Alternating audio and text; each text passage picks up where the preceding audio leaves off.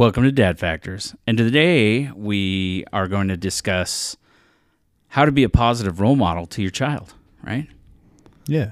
Yeah, I have uh I have some ways.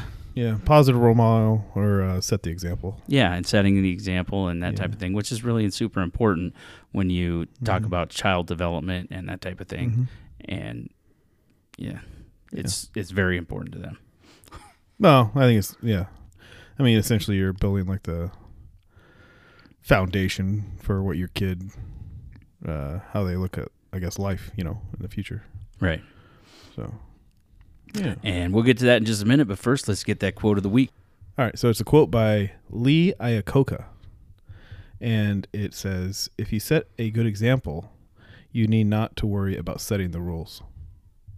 If you set a good example, you don't need to worry about setting the rules, essentially. Yeah. That's interesting. I think it's true. I definitely think it's true. It is true to a certain extent, but when your kids start pushing the boundaries a little bit and stuff, you might have to have a, some ground rules set.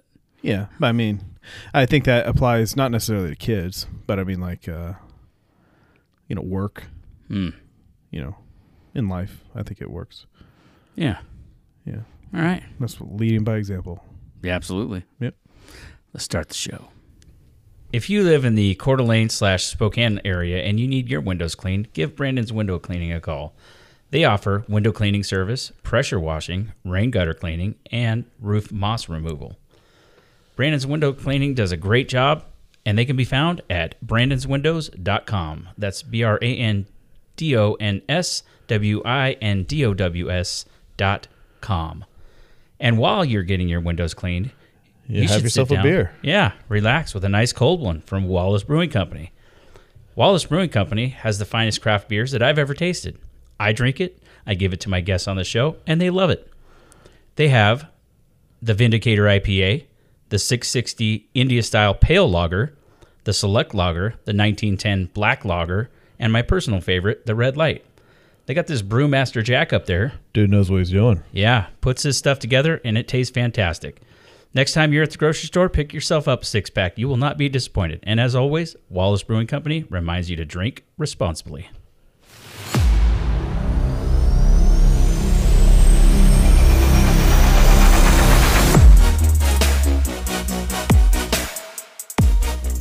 Well, let me Google what we're about to talk about. But I, oh, so I don't even know how to open this conversation. Really, I mean, it's it's it is important to be a positive role model for mm-hmm. not just your kids but other kids because my kids tend to learn from other people better than me. I feel like do you feel like that, or do you just think that's what you see because it's different than exactly, What you know? exactly. Yeah. That's what I feel like. so they is- probably learn more from you. It's just if they learn something else from someone well, different. that's where I'm going with that. Yes. yeah. well, it's just easier to see, right? Because it's something that you're not familiar with. Yeah, right. So I don't I don't see them emulating me as much as other people see them doing that. Yeah. You know, um, but I see them listening to their coaches in Mhm. sports. I see them listening to their teachers and coming home and their teachers are raving about them, talking about how good of a kid they are and Mhm. this and that, and and then when they're at home, you know, it's like pulling teeth to get him to do the dishes sometimes. Hmm. I'm no dentist, but I think pulling teeth might be easier. Really? Yeah, Hmm. sometimes. Interesting. Yeah. Smash your thumb with a hammer. What do you do? Cuss, What? right? Maybe you. You don't smash your thumb with a hammer? Oh, I don't cuss. Oh, oh, sure.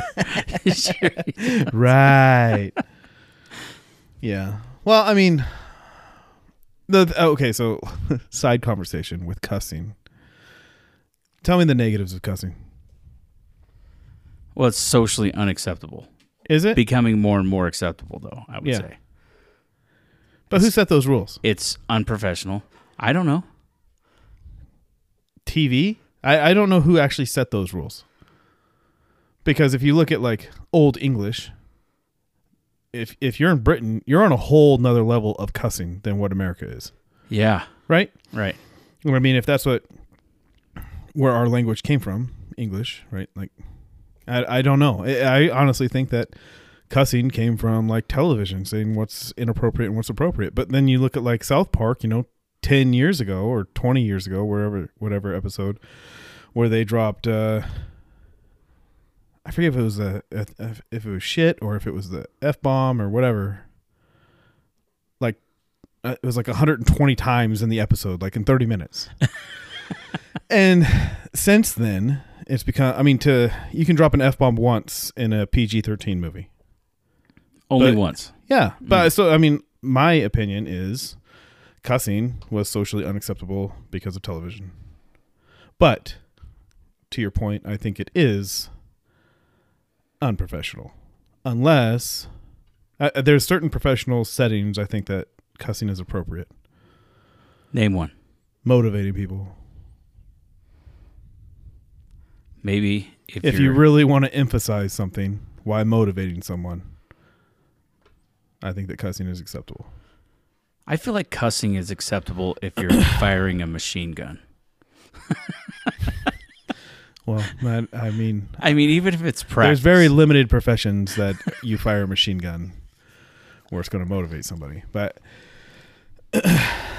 yeah, I I don't know. I mean, I think that motivation is uh is key. So I mean, if you slam your thumb with a hammer and you swear, I mean, if you think it's unacceptable, the follow thing follow up thing to do would be to apologize to your kid, saying, you know, I shouldn't have said that. And I think that's something that a lot of parents aren't comfortable with, is apologizing to their children for overreacting, underreacting, um, just making poor decisions. Yeah. Yeah, I've you know I've made my fair share of poor decisions, uh, Hmm. specifically around my kids. Hmm. Nice. Nothing I want to go into super detail about at the moment, but uh, you know, I and I have though. I've Mhm. I have apologized to him. Yeah. After the fact, and said, "Look, I overreacted to that. hmm You know, I I even if the what I thought was true, right? Because in that certain situation, what I thought was happening and what was actually Mhm. happening were two different things. hmm and I overreacted. But even if what I thought was true, it was still an overreaction. hmm So uh, uncalled for and unacceptable. I thought Yeah. after the fact, looking back on it. So I. But I think that that's a, a good thing, you know, leading by example is to learn to apologize. yeah, because I mean, in adulthood, you don't hear very many adults apologize to other adults. You know, even if you're wrong, a lot of people just move past it where you probably should apologize, hmm you know. So, that's true. I mean, And- as a boss, right?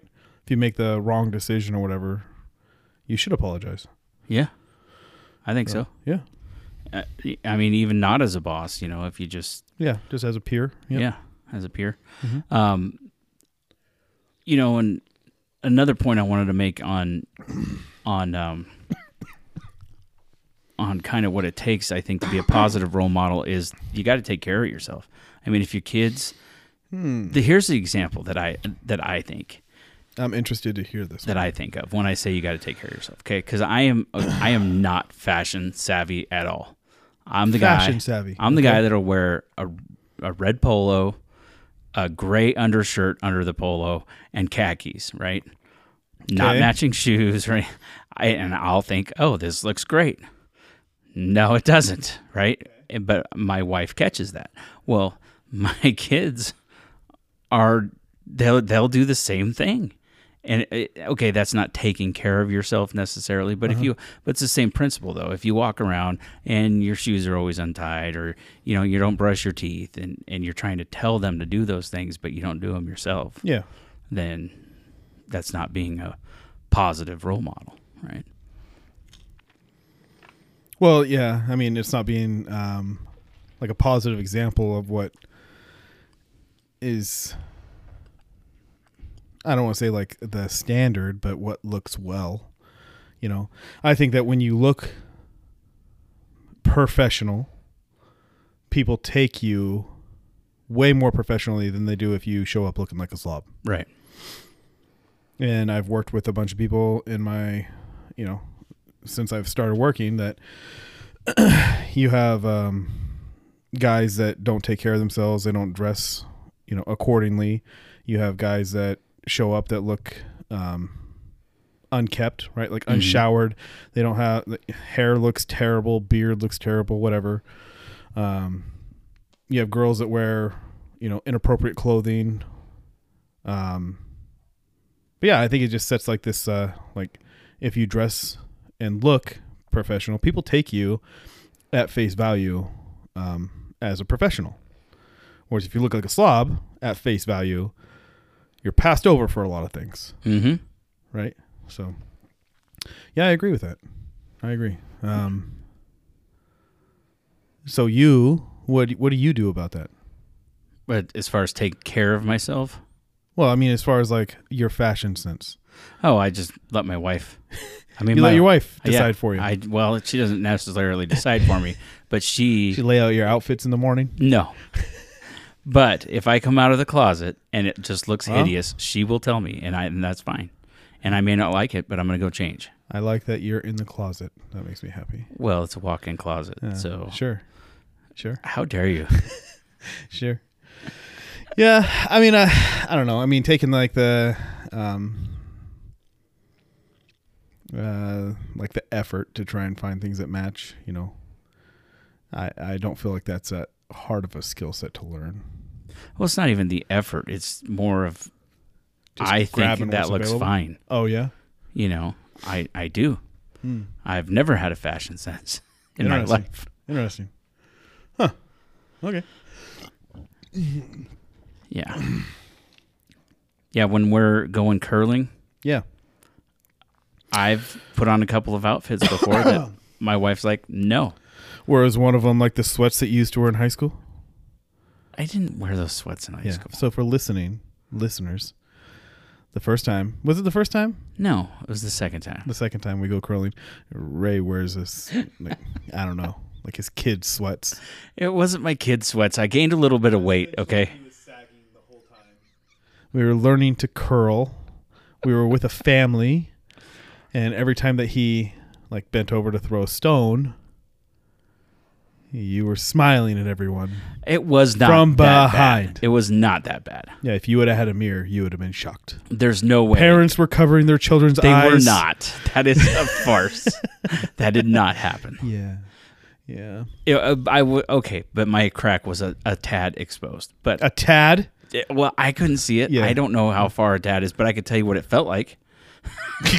Was it nice and breezy back there? the ice is nice and cold. Yeah. But when it comes to taking care of yourself, I mean, I take that as a. Uh, so I mean, there's like um, physical appearance, right? yes. Which I should do a lot better job of. And when I when I say that, if you're physically fit, one, it's of course it, like we're talking about setting the example. Your kids learn a lot from that. Yeah. right? But if you were to do, let's say, a job interview on two people that you don't know at all, and one is fairly obese, and one is just Jack City, right? Looks Just like fit. Clark Kent. Yeah, just fit. The office. right? Yeah.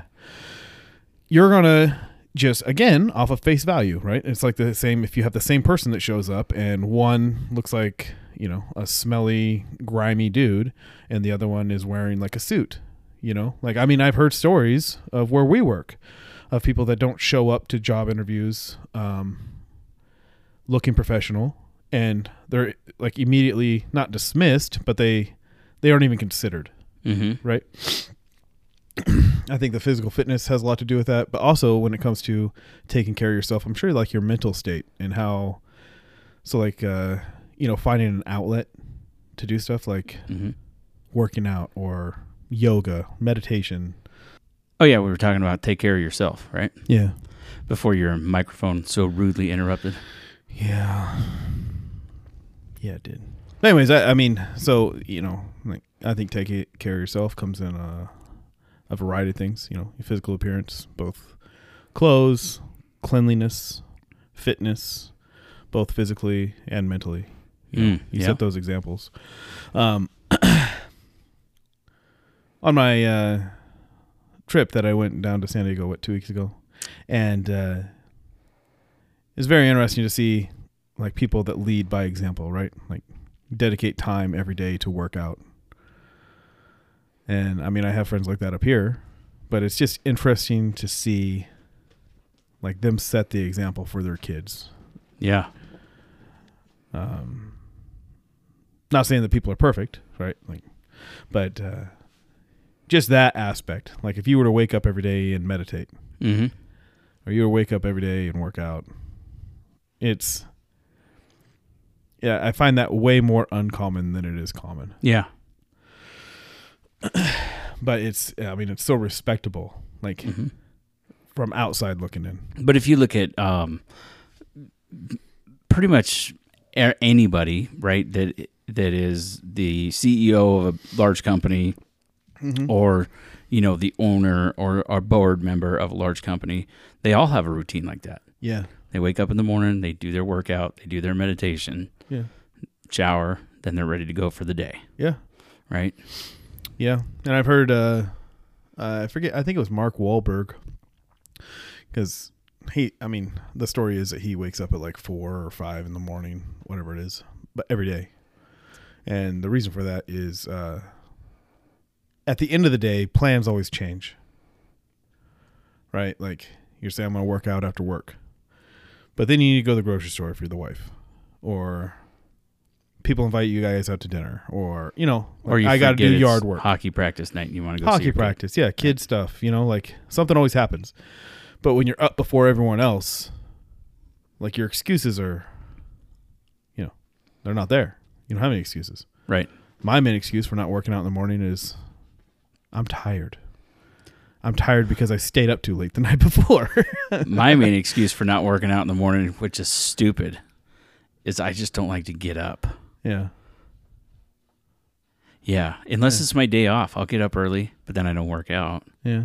Right? Huh. Huh. Dumb. Yeah. But I mean, I, I think that if your kids saw that, you know, if you got up, started working out, and your kids were to see that, Oh, pretty soon they'd be doing it with you. Yep. You know, yeah, Maybe which is sad because both of my kids love working out. yeah. Yeah, they love it. Well, my oldest boy, man, he he likes it too. Yeah. He does. I told you he forfeited all of his recesses. Right. This is unbeknownst to us. So fifth grade has a um, jogging club, right, that you can join, and you basically don't go play at recess, and you jog around the perimeter of the the uh, fence line. That sounds hideous. Yeah. But it's because why? Because he's dedicated, right? He wants to do he wants to do hockey so bad that he's he's ready. He's motivated and dedicated. That's awesome. Yeah. So as a kid he's not out there playing tag, he's just jogging Yeah. at eleven. Well, that's awesome. Yeah, he signed up for it on his own. Didn't Yeah? tell us about it. We found out about it. I think my he mentioned something to my wife. Yeah. Oh yeah, that's what it was. He mentioned something because he got he got the there you get some sort of accolade or something. It's not nothing big, you know, but it's like a gold star or something. Mm-hmm. If you are the one that does the most laps. And he did the most laps in his first week. Mm. Yeah. No, that's awesome. Yeah. So that's cool. Yeah. It, but yeah, taking going back to taking care of yourself. That's that's a big one. That's Mhm. very big. Mhm. Also, being dependable. Yeah. Being dependable and being consistent. Mhm. Absolutely. I mean, one of the big. So you know, I hate to equate this to TV and movies and stuff, but one of the biggest things that you see, even in TVs and movies, when the kids start lashing out or they don't like their parents, is because they're not there. Yeah. right? And maybe Yeah. they didn't tell them they were going to be there, but maybe they did, Mm-hmm. and then they weren't, and then they're then they're not dependable, Mm-hmm. right? Yeah. Well, I think that being there, you know, when your kids are young is super important. I mean, a lot of people don't feel like they do very much with their when they're around their kids, but it's just the time being present, I think, Mm-hmm. you know. So, yeah, I mean, I feel I feel really bad um cuz I've missed a lot of stuff. right? Mhm. Being deployed, um, overtime at work. You know, we don't work eight to five Monday through Friday, so you miss like weekends and stuff. You know, with your kids. Um, and I feel like that's really rough, right? I mean, look at yesterday, right? So it was my kid's birthday. I had to work, and we're gonna go celebrate it today. You know, it's just I don't know. I mean, there I would say for parents, you know, try to be there as much as possible. Um, it's almost opposite of what you should do, though. You know, you should, if you're going to kill yourself working a lot of, you know, trying to build a nest egg or whatever, it's like you should do it when you're young. Right? Right. But once you have kids, man, like being there is so important. Um, I think it's Candace Owens that talks about, you know, the importance of, of dads being present Mm-hmm. And how it's affecting society today. You know?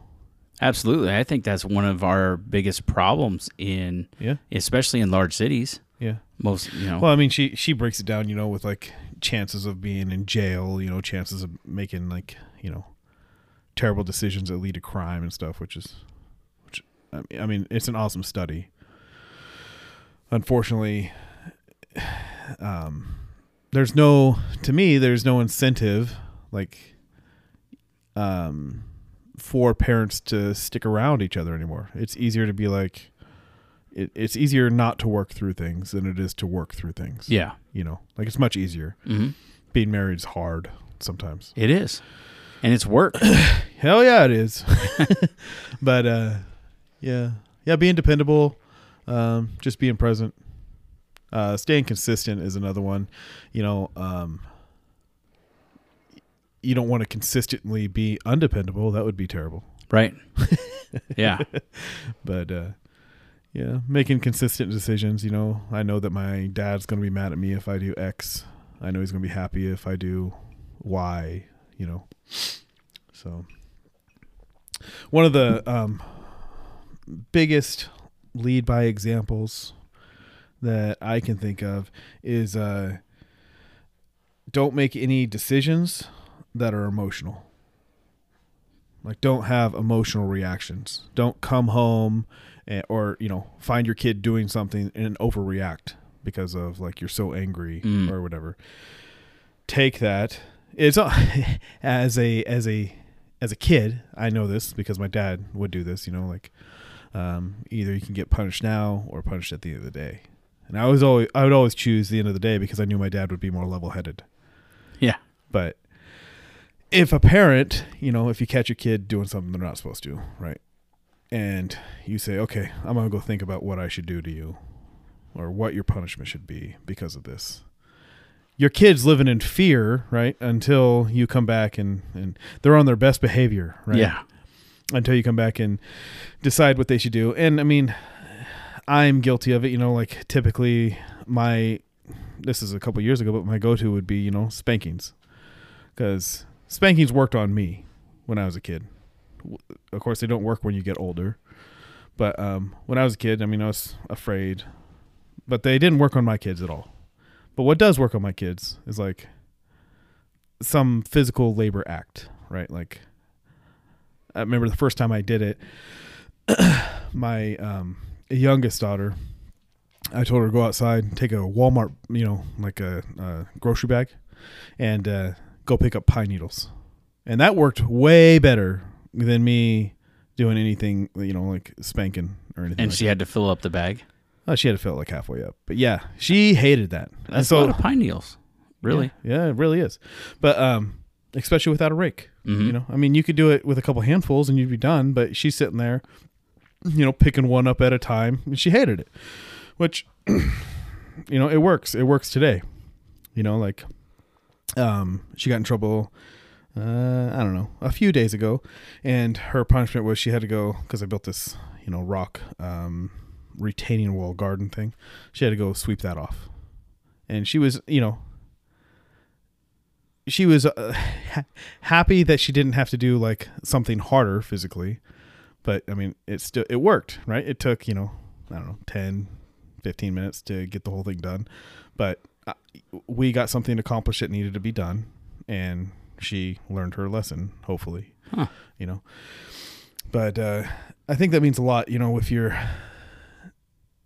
don't make any rash decisions. Don't hurry up and because they're mostly you know made a. Uh, it, how many times has it happened where you're back talking, you know, a parent or whatever, and they just straight up backhand you for back talking? Yeah. happens a lot, and it's probably not the right thing. It, it not necessarily not the right thing to do, but um, it's probably not a learning experience. Maybe it is, but maybe not.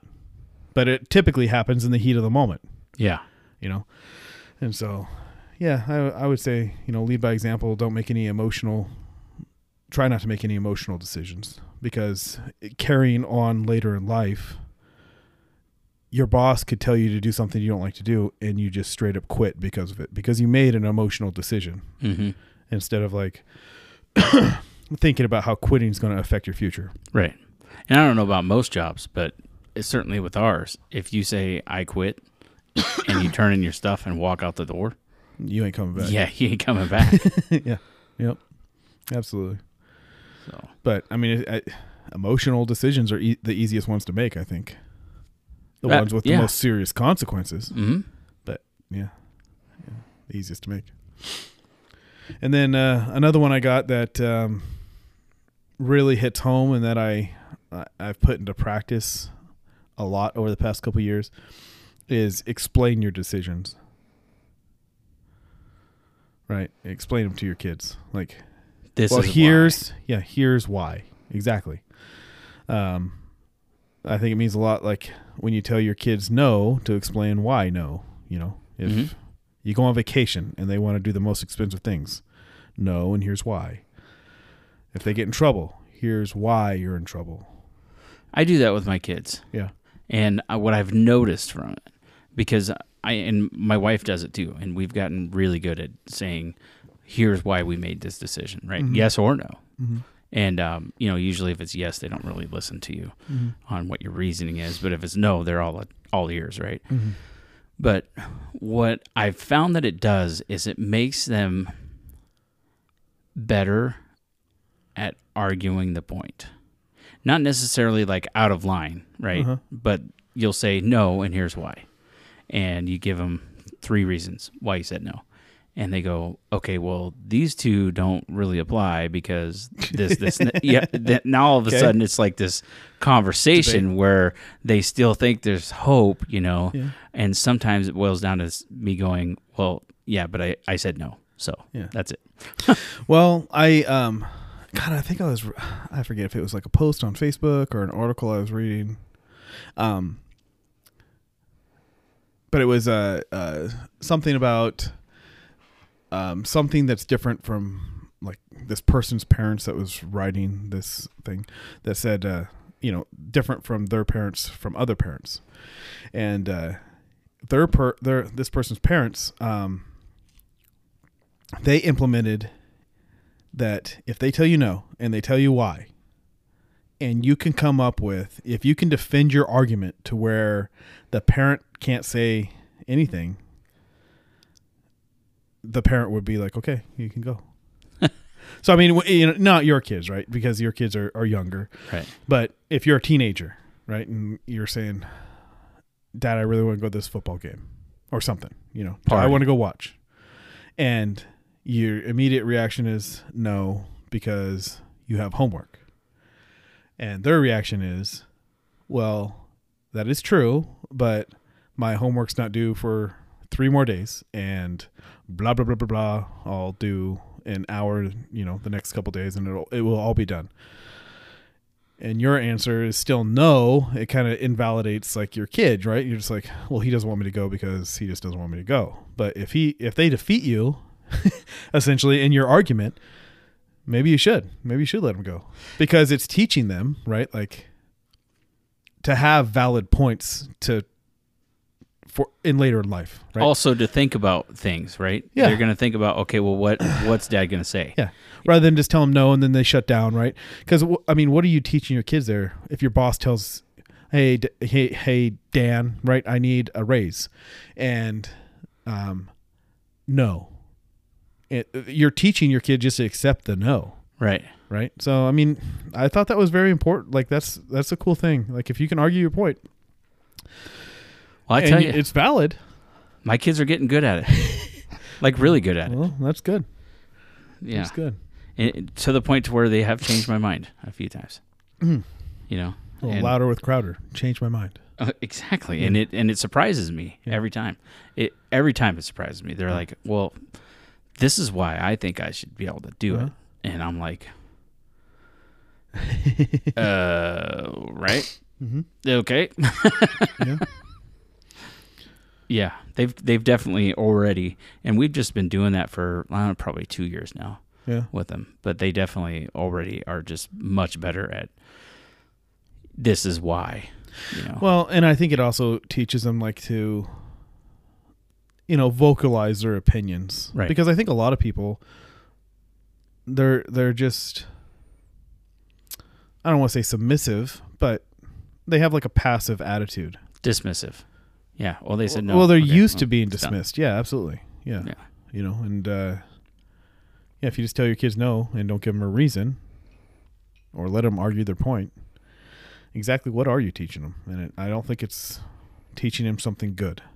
Yeah, I mean, it's teaching them to respect authority, but it's not teaching them to stand up for themselves. Oh, and I've ha- I've definitely had to differentiate that too.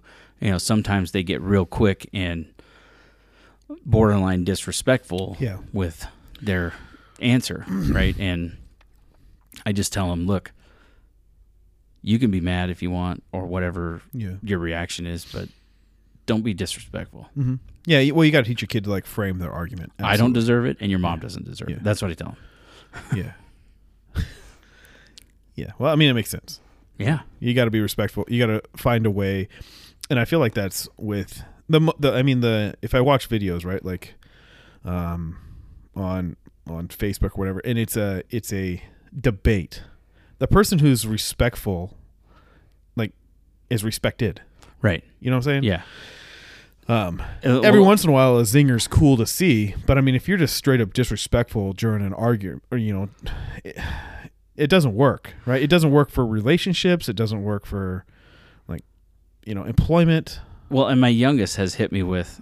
You ready for this? He's hit me with, Dad. With all due respect, Ooh, did you tell him that doesn't work? and I immediately think of Talladega Nights. Yeah. Right. yeah, Just because you say with all due respect doesn't mean you can say whatever you want. yeah. Well, I mean, it's a valid point. But He he has hit me, and then he's he's only nine. He's hit me with that a couple of times. Yeah. I'm like, okay, I get it that you're trying to be respectful, dude, but you don't have to say with all due respect. Uh-huh. Yeah, but I mean, uh, like framing those arguments, I think that the biggest example that you know you can do as a parent, if you, especially if you're co-parenting, is to show that, like, to your wife in front of your kids. And I've caught myself, I catch myself probably every day saying something that maybe I shouldn't have said to the wife, especially in front of my kids. Mhm. You know, and I have daughters. Right. So they say they say that you know, if you have daughters and the daughters are looking at how the dad treats the mom, that's how they're going to be expected to be treated in the future. And if you have sons, they watch the dad how they treat the mom, and that is going to be how they expect to treat their spouse in the future. And so I mean, that's a I think every parent's like, yeah, I've said some things I should have said in front of the kids. You know, yeah. it's. I mean, it's definitely true. Um, but I mean, there's there's several times where my kids like I can. You sit there and you say something, you look over at them, and they're just sitting there like, oh, wide eyed. You know, like, oh, wow, dad's really mad, or mom's really mad, or you know. And I don't know. I don't know. Eh, eh, You got to learn how to frame. I'm still learning how to frame. You know, Mhm. trying, but right. yeah.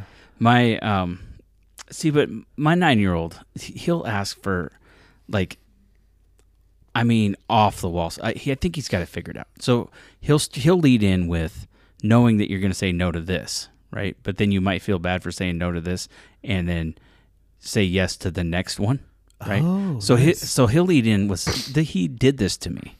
Ready? He said, "Dad, can we take a vacation?" I said, "Yes, we will take a vacation at some point." you know, I, I think I'm planning a small one in July, right? When I have time off. And he goes, Well, I want to take a submarine trip to go see the Titanic. and all I could see was dollar signs, right? and I'm like, Well, no, we're not going to do that most likely because. You Isn't know, the Titanic like incredibly deep, like two thousand feet? No, I don't think it's that deep. They can send. Well, they can send like unmanned submarines down that low. I'm sure yeah, they they send can like send you're jumping on a, a nuclear sub. Yeah, So he you saw. can't see that far down. he saw yeah, Yeah. he saw a thing where you could t- you could pay like whatever amount it was some exorbitant amount of money and take a, a submarine down to view the titanic right? Oh, whatever he's i don't know it's probably on some youtube video or something probably. but um but so he leads in with that knowing I, and i of course i say no right well here's why because you know it's super expensive and Dad's terrified of drowning. yeah, I, yes, and I don't like large bodies of water. Uh-huh. Yeah, Yeah. all that, and then um, essentially, I think that that also goes along with my fear of heights, large bodies of water, Interesting. not being able to see the bottom. uh huh. Yeah, also not being able to see what large sea creatures are underneath me. Exactly. So, um, and then and then he hits me with, okay, well, since we can't do that, can we go to California and stay in this haunted ship? I, I can't remember what it's called, the Queen Mary, maybe or something. Ooh. Okay. It- it- there's like some sort of haunted ship. Where's that it at? They, that I can't remember. L.A. It's off of L.A. Maybe. Uh Um, but you know, but it was way cheaper, huh. right, than the the first question. And now he's got me thinking, well, maybe we probably could do that. Yeah. Well, I mean, okay, so that's negotiating 101, Yeah. right? Like you ask for the moon to start and then you negotiate down. Yeah. So, I mean, as a kid, you're saying, Dad, can I get a Ferrari? Well, no, you can't get a Ferrari. And then you settle on like a, you know, a Chevy. A kid got what they wanted to begin with, you know, like, He's good at it. Yeah. He's getting good at Well, nine. yeah, I mean, it'd be impressive to see what they're doing, you know, in another 10 years. Yeah. Yeah. He might be negotiating contracts for Yeah, a living. Who knows? Who knows? But I mean, that's a good skill set to have. You know, you gotta. Uh, that's the one thing that I've learned to being a parent is uh, embrace what your kids are interested in and what they're good at. You know, try and show them as much as you can, but embrace what they're good at. Yeah. So, negotiating if they're showing some skill in negotiation, man, capitalize for sure.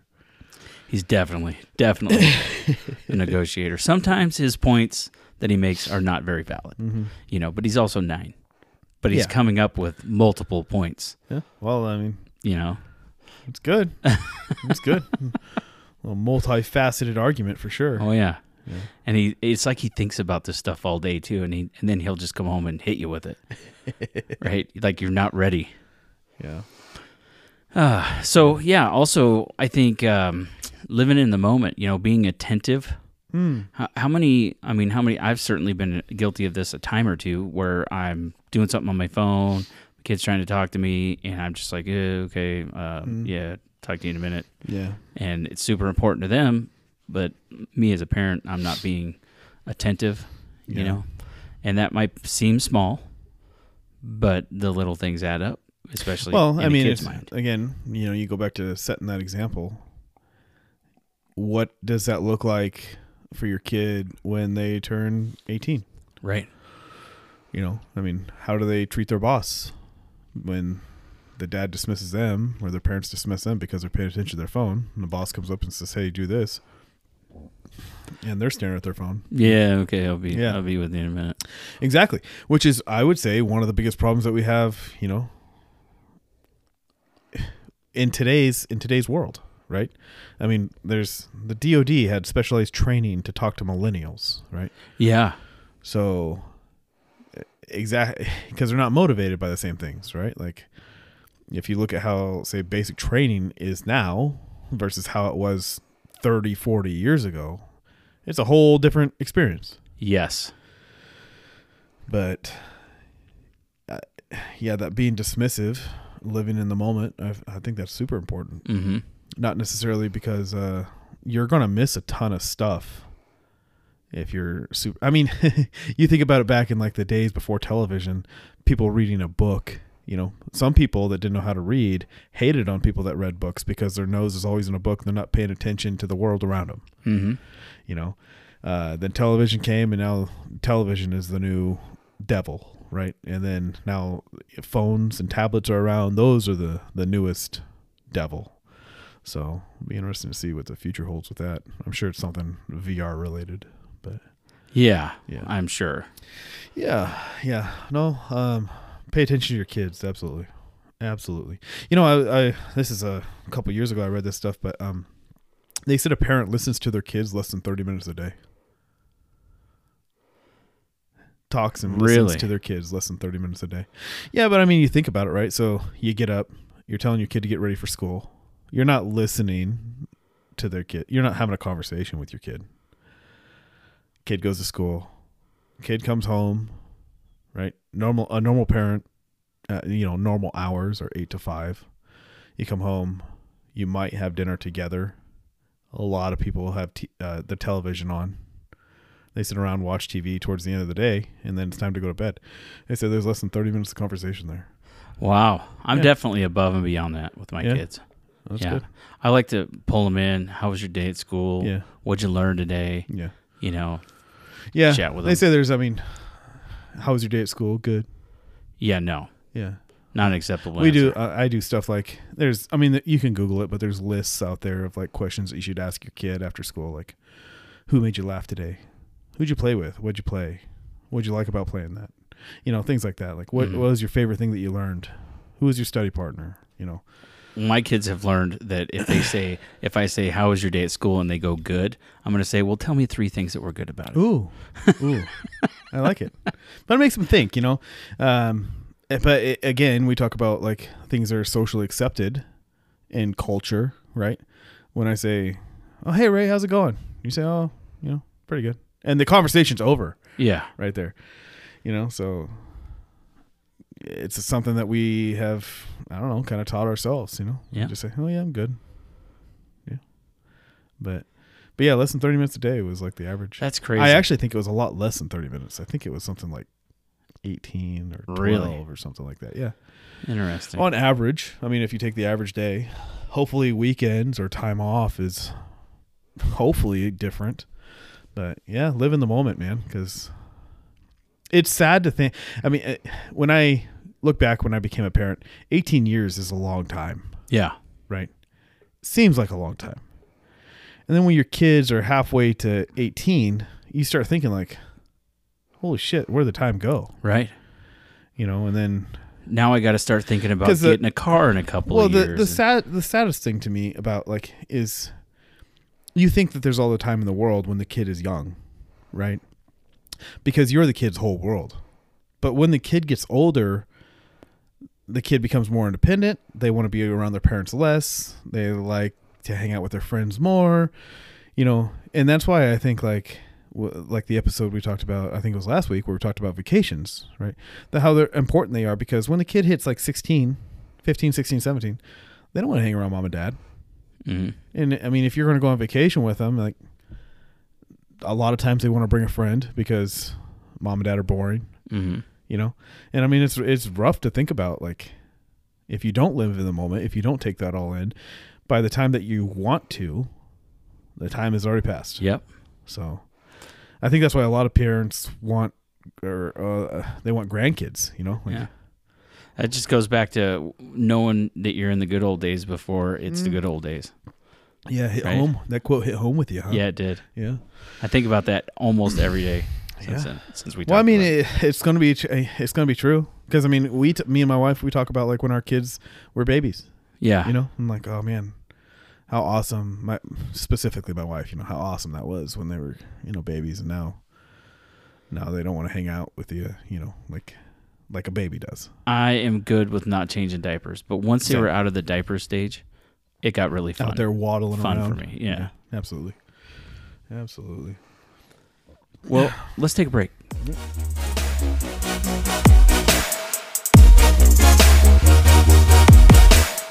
Jason and I want to start a quote of the week, and we want your help. If you have a funny, motivating, or otherwise dastardly quote, hit us up at dadfactors at gmail.com. If you want to or know someone who would be an entertaining guest on the show, you can contact us with the same email. That's dadfactors at gmail.com. If you're enjoying the show and would like to support us, there are a number of ways you can help us out. First, you can give us a five star rating.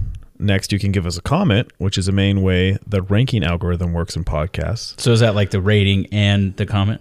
Yeah, yeah that would be the way it works Both, out. like both of them together? yeah combo Okay. package I'm just if you checking, could 'cause I if don't you could yeah um, and both of those both of those help us reach more people lastly if you'd like to buy us a beer there's a way for you to do that as well you can go to anchor.com slash dadfactors and click the support link now there you can buy us uh, some cheap beer or you can buy us some restaurant level beer but either way we appreciate you listening to the show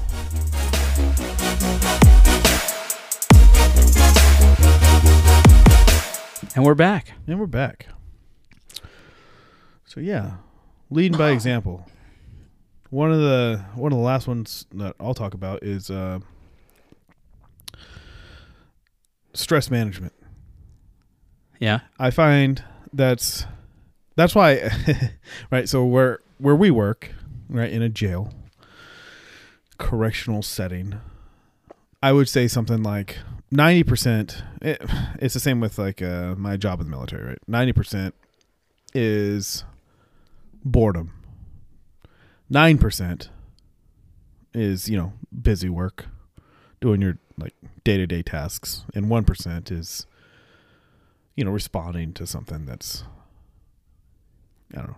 A critical incident. Yeah, that can be very stressful. Right. That's one of the reasons why I'm happy I live like 30 minutes away from work, right? Because if something does happen that's stressful, it gives me time to unwind on the way home. Yeah. Um, I think that a lot of times people have a hard time separating being stressed out at work to coming home to a non stressful environment and unleashing on family members. Yes. you know um that's why stress management is super important unfortunately some people take like stress management and turn it into like alcoholism Right. um but it's it's interesting. I mean i talked to my wife about this. Um are you angry at the right person? Right? Like something's happening that's super stressful and you take it out on your partner. Is your partner the right person to take it out on? Is your kid the right person to take it out on? Right? Like i forget who i forget if it was a cartoon i think it was a cartoon i i watched but it was a uh the boss yells at the employee the employee comes home yells at the wife the wife yells at the kid the kid yells at someone at the grocery store the an adult at the grocery store or whatever adult at the grocery store yells at the cashier cashier yells you know and it's just this big cycle big cycle of anger that you know is misplaced or stress that's misplaced. Um so yeah having a healthy outlet i don't know i think it's super important outlets can be in you know many different forms taking your dog for a walk yoga meditation going out with the boys having a hobby you know right. Yeah. yeah so i feel bad for people that don't really have hobbies it's a little surprising to me like how relaxing golf can be or you Yeah. know, we've recently taken up curling i think that's pretty like it's just a cool thing you know like it gets your mind away from everything you know you go in your own little world Curling's amazing. By the way, if you if, if you haven't tried it out and you're listening, just give it give it a try at your local place. I'm Yeah. sure somewhere around you has it. I didn't think we would have it in northern Idaho, yeah right? But turns we out are. it's only like what 10 15 minutes away yeah, yeah, Yep. Local ice arena. If you have an ice arena, you probably have curling. But uh, and now I can actually watch it on TV, right? Whereas before, I'm like, I don't know what's going on. yeah. It wasn't necessarily boring. Yeah. I just had no idea. Well, that's when I uh, when I talk about like embrace your you know embrace your kids, but diversify them. Show them everything. Like say you like uh, me, right? All daughters. My daughters, I promise you, will know like the rules of like baseball, football, all major sports, curling, right? And that's not necessarily because they have to be into it, but they can hold a conversation about it, right? It's you. You talk to an anti-gun person. You should at least know what you're talking about if you're going to be anti something. Like I hate baseball or whatever, you know, like and here's why. But don't just be so naive on the subject that and you have you know you have no idea why you hate it because it, it's the thought of it Right. know? like it doesn't make any sense so diversify your kids you know they i wish i was more uh i wish i was allowed that opportunity to be more diverse you know but i grew up in a you know real small town but uh yeah like i said embrace what your kids want to do but you know show them all kinds of things hmm Even if that's a submarine ride to the Titanic. Yes. You might have to do it through YouTube, but yeah, yeah, but yeah, uh, be present. You know, hang out with your kids. That Um, kid's that kid watches. He he just amazes me.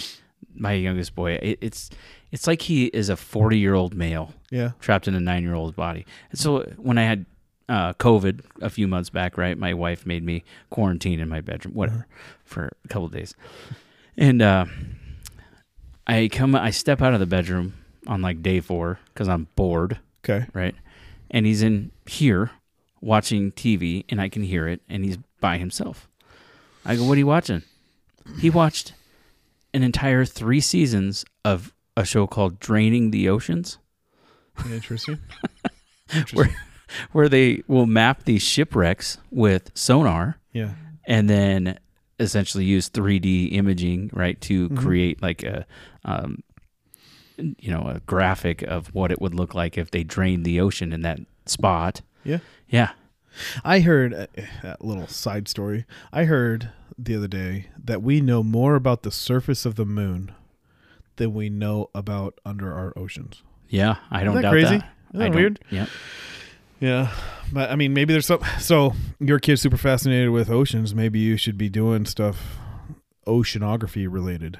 I guess ships, oceans, Titanic, Yeah. sister ships to the Titanic. I mean, like I said, embrace embrace what they're interested in. yeah. So maybe your vacation should be like over to the west coast, little Seattle area. I guess. I'm sure there's stuff over there, you know, like oceanography stuff. Yeah. He's Cool. he's all about it. Yeah. All about it. Yeah. Yeah, maybe you could uh, He wants to go talk to, to some Coast Guard people. Yeah. Oh, Yeah. maybe. Yeah, maybe they know some people. It's almost like I might know somebody. Yeah, might know somebody that's Coast Guard. Yeah.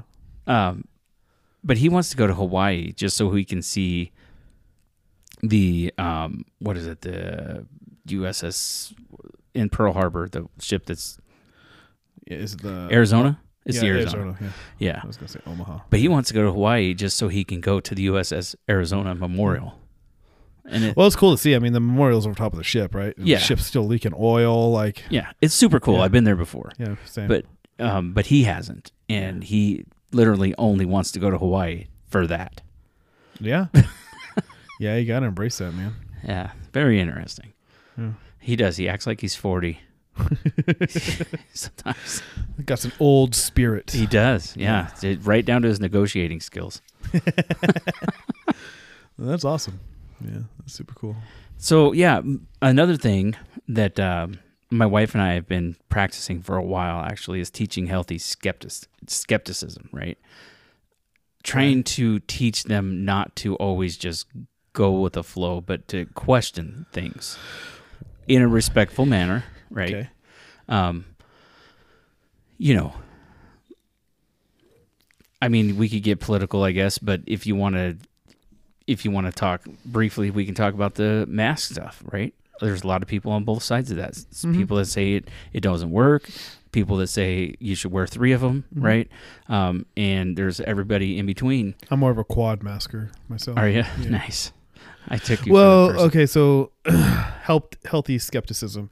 If any time in history was a good time to learn that, in my opinion, is right now. yeah, Because with social media, right? I was listening to this interview of somebody talking about being a celebrity. Right, because a lot of people, celebrities is like a stardom thing. I mean, there's a ton of celebrity magazines. There's, uh, you know, Instagram things like that. And I was listening to a celebrity talk about how it's both a blessing, but it's also a serious curse And the fact that uh, you're never allowed to be upset, Oh, right? So, I mean, it, being skeptical of things is so important because, I mean, so where I was going with that is like kids today. So, picture your kids in high school and picture like the most popular kid in high school has, you know, I don't know, a hundred thousand Instagram followers because that's apparently what being popular in high school is these days. And your kid follows them, and it looks like they live this awesome life all the time. But that be skeptical of it because it's not true, hmm right? The same thing comes with like, um, in my opinion, today is the news shows you what they want to show you. The news has to. I mean, it's a organization that makes money off of views. hmm So they have to do things that, like, that's why there's hardly any good news, right? Good news doesn't sell. Bad news creates clicks and views hmm and things like that. And I mean, that's been going on for, I don't know, a long time. But in today's world, uh, I've never seen the news be so divided. I mean, you can go to Fox News and you can go to CNN, and the the front page of them isn't the same at all. Like none of the stories are the same on the Right. front page, which is crazy, you know. And um, so I think that's that's awesome. You know, healthy skepticism. I would say be leery of um being so skeptical like you question everything that like your boss tells you Yeah, You know? right. Yeah, exactly. Or you become a conspiracy theorist nut, right? yeah You yeah. know, and you're just but always i mean do your own research that's uh, that's Mhm. the one thing I, i've learned with um say the covid everything about covid do your own research right? Mhm. Um don't just use one i mean you know college taught me never to use just one source right. right and so when it comes to COVID, especially, you that's one of those things you could look on CNN and Fox News and totally different stories. absolutely You know? absolutely Yeah. Yeah, I mean, but you can look at, I mean, you frame that with anything, right?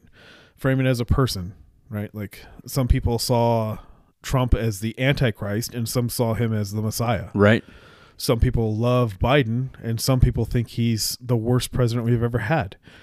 Um, it's just it's interesting. I mean, you can pick a subject, and there's people on both sides hmm you know and so hopefully um hopefully parents are teaching their kids not just to this one person and what they say don't ever listen to anything that you know anyone else says about them this Well, person you, is always you know right. as well as I do. If you click on a CNN post on Facebook, then you're going to get a ton. Like all of a sudden, you're going to get all these CNN articles rolling through your Facebook feed, yeah and so it, the more you look at certain targeted ads and yeah certain issues, the more you're going to get these targeted things. And they're probably all going to be of the same opinion. So doing your research just on Facebook alone or or Instagram or Twitter or anything like that isn't the same as actually doing research, absolutely you know. absolutely um but it, i mean i forget which uh which article i read but they said that the majority of people get their news from social media What's the problem with that is what was that Netflix show that talked about social media? The social dilemma. yeah, Yeah. and it was the one that showed like there's algorithms on what you research will pop up more in your social media. So if you're getting your news from your social media, how dangerous is that? Yeah.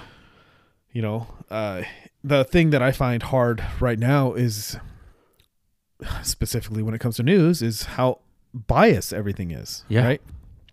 Um, it's almost like you have to go to like BBC or Al Jazeera, right? You have to get like or there's inter- a couple Australian ones. yeah, you have to get like international news looking in to try and get an unbiased opinion on U.S. whatever, you know. Mhm. Yeah, it's an interesting time that we live in, but uh, yeah, healthy skepticism. That's a great thing. Yeah. Great thing to teach. Yeah. We've been trying to do that. Hopefully, it doesn't backfire. Just, you know, to ask questions, Yeah. especially if you don't understand something, right? Yeah. And be skeptical of what you're being told by Yeah. somebody. Yeah. You know? I grew up I, I grew up on the opposite end of that. I I believed like everything. Yeah. And I learned some pretty valuable lessons chatting with peers in the military. yeah. Well, uh, one of the things I think about like being skeptical is you should be skeptical of like uh, people's intentions. You know, like Yes. people tell you one thing, but you should always, in the back of your mind, question like motives and hmm and things like that. You know, but yeah, that's a great one. That is great. Yeah, absolutely. And then um, another thing, uh, and it, it kind of goes hand in hand with being dependable, but be loyal, right? Well, that's hard to find these days. Yeah. Loyalty is a rare trait. Yes, exactly. And and but it, if if you can be loyal to nobody else, at least be loyal to your kids. Yes. You know, um, it it it means more to them, I'm sure, than it does to us. Yeah. I agree. Uh, it's interesting to think, you know, when it comes to loyalty, like with employment, you know, blue collar workers back in the 60s, they got a career job and they stayed there. Yeah. Now I think like the average career is like six, seven years Yeah. at one organization. The average person's going to have five, six different career fields. Yeah. Yeah. And so, I mean, it's, it's different to think about that like that. Loyalty, like when it comes to marriage, Yeah. right? Not as, con- I mean, I would say that divorce is more prevalent now than it's ever been in history. Yes. um, loyalty to where it comes to kids. Like I'll go back to that Candace Owen things. It's easier to walk away from your kids now than it's ever been. Yeah. Well, maybe not. I take that back. It's probably easier to walk away your kid walk away from your kids back when there wasn't a thing like child support. Yeah. I guess you know like, but um, but I mean, uh, uh, loyalty to your kids. There, there's a if you pay your child support, there's not a, a whole lot of incentive. That, like I'm saying, if you if you wish you didn't have kids and you just now got this bill for 18 years, Mm-hmm. there's nothing saying that like you have to be present with your kids. Right. So, yeah, loyalty is a it's definitely an overlooked trait in today's today's standards. Yeah. Yeah. And I, I'm, you know, lucky. I don't, I don't have to do a child support or anything like that. My, I've only been married once. My kids are from my. Why are you over there so- throwing stones, man? I'm not throwing stones. I'm just saying I I I can only look at it from my perspective. Yeah. You know, and and that's why I let in with that. But um and I, I think I'm lucky in that Mhm. aspect, you know. Be, but I've I've heard other dads, uh, you know, talking about, oh well, my ex is spending it on this, and their my ex is spending it on Yeah. that, and um, well, okay, do you have proof that that's what she's spending it on? Yeah. No. Usually, the you know, most of the time, the yeah, well, it's all no, assumption. right? It's it is an assumption, Yeah. and but the thing is, is if if you're in that situation, that unfortunate situation, just keep paying it. I mean, that's probably the best thing you can do Yeah. if Yeah. if you don't have your kids full time. Well, I mean, it's definitely the best thing you could do. Yeah. The because the downside of it, right? You get LFOs, you can go to jail. Right. So yeah, um, yeah, uh, loyalty. I think will be. It's definitely a sought after trait too by everybody, Yeah. right? Like uh, when you're shopping around for a boyfriend girlfriend, if someone has a terrible history, that's something that's always going to be in your mind. Yeah. If you're married, loyalty, you know, uh, stepping out on your significant other, like Mhm. it'll cause a whole lot of grief Yeah. Uh, loyalty is one of the things like well, with our job it's one of the things they ask you where do you see yourself in five years? You know? And hopefully it's still with us you know? Like, Right.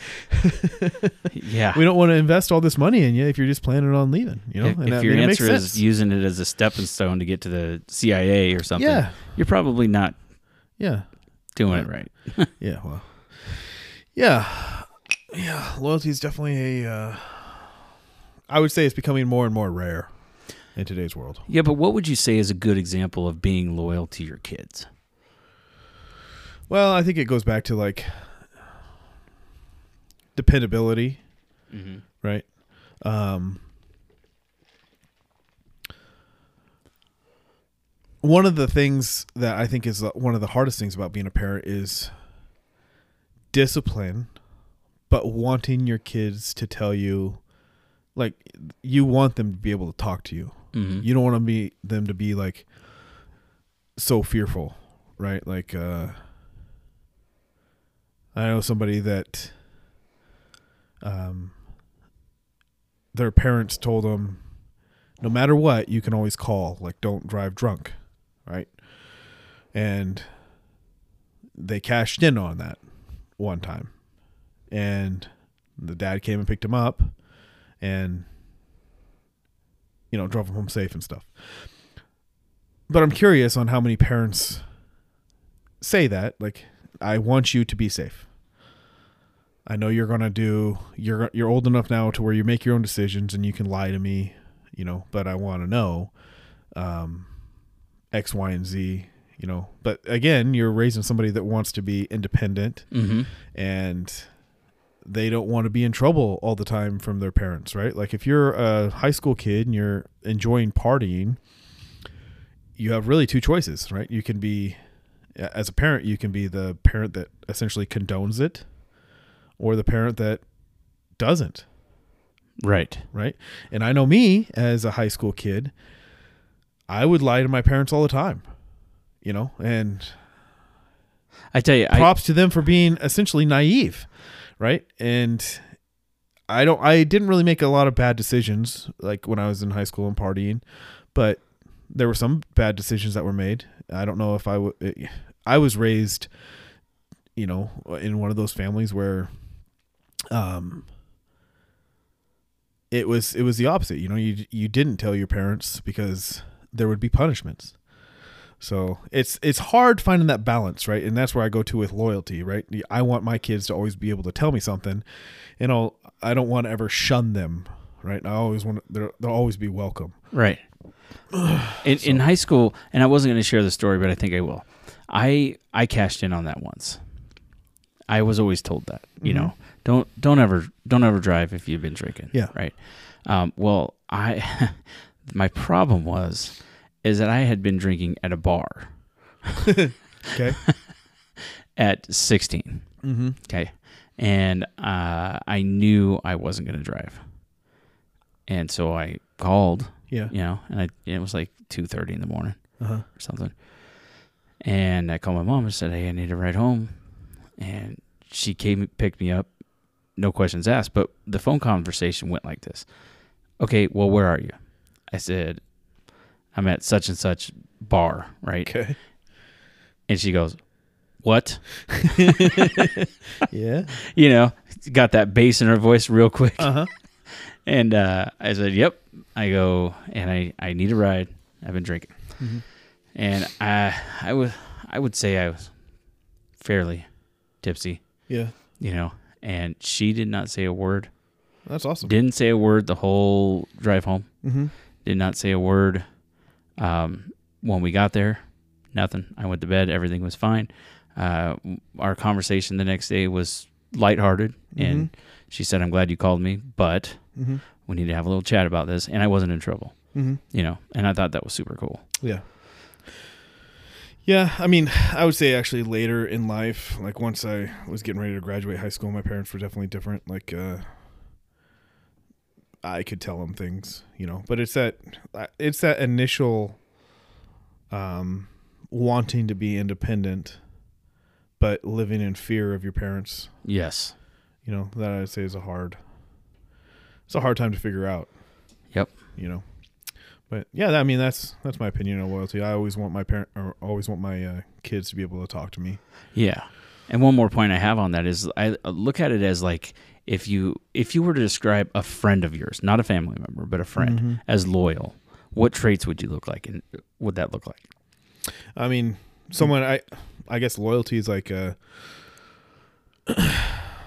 well, it's somebody that knows you and still wants to be around you. right who you really are also um, somebody that's there right Mm-hmm. somebody that um, you know you can call and say hey my car's broke down Yeah. can you give me a ride Yeah. and they're th- and they're there right if they can possibly make it they're there Mhm. and um, you know and and then you know they might even go help you pick your car up Yeah. the next day or whatever um, and y- you know with kids it's the same thing you know kids don't look at us sometimes especially when they're younger as parents but more of a fun person to be around, Yeah.